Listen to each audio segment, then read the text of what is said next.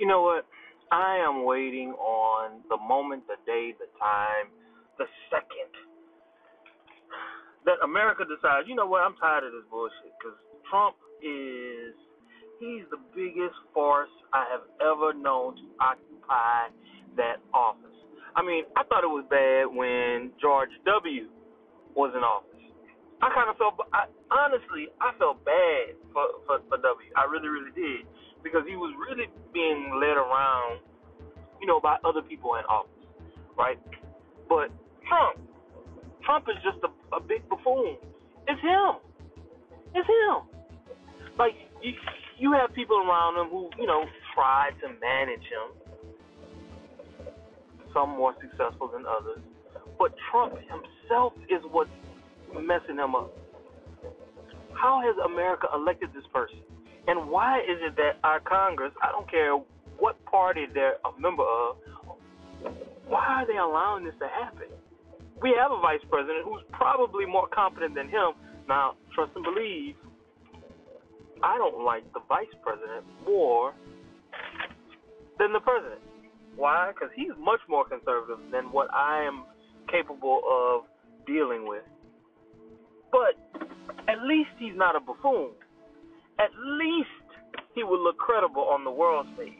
At least he wouldn't make me like feel so befuddled.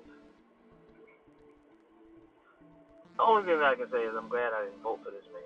But at the same time, it's come on, America. When will we open our eyes? And you know what? You know what really pisses me off? The fucking um evangelicals, the religious right. They're part of the reason why this man is still in office. It pisses me off. It pisses me off because the religious right is a bunch of hypocrites. They're a bunch of hypocrites. I don't hear anyone from the right saying, oh, well, he cheated on his wife, which we all know he did. He cheated on his wife. No one is even questioning the fact whether or not he cheated on his wife. We all know he cheated on his wife. and yet, no one from the right, the religious right to be exact, the evangelicals, no one has a problem with this. Hypocrites. Hypocrites. I have a problem with that. I have I have a serious problem with this. Part of my problem goes back to the fact that as a country, we are supposed to have a separation of church and state. I don't like religion religion being part of my government. The Republican Party, because they have used religion to hijack our government, since they have, our government has gone to shit.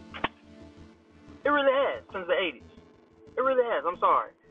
That's just how I feel.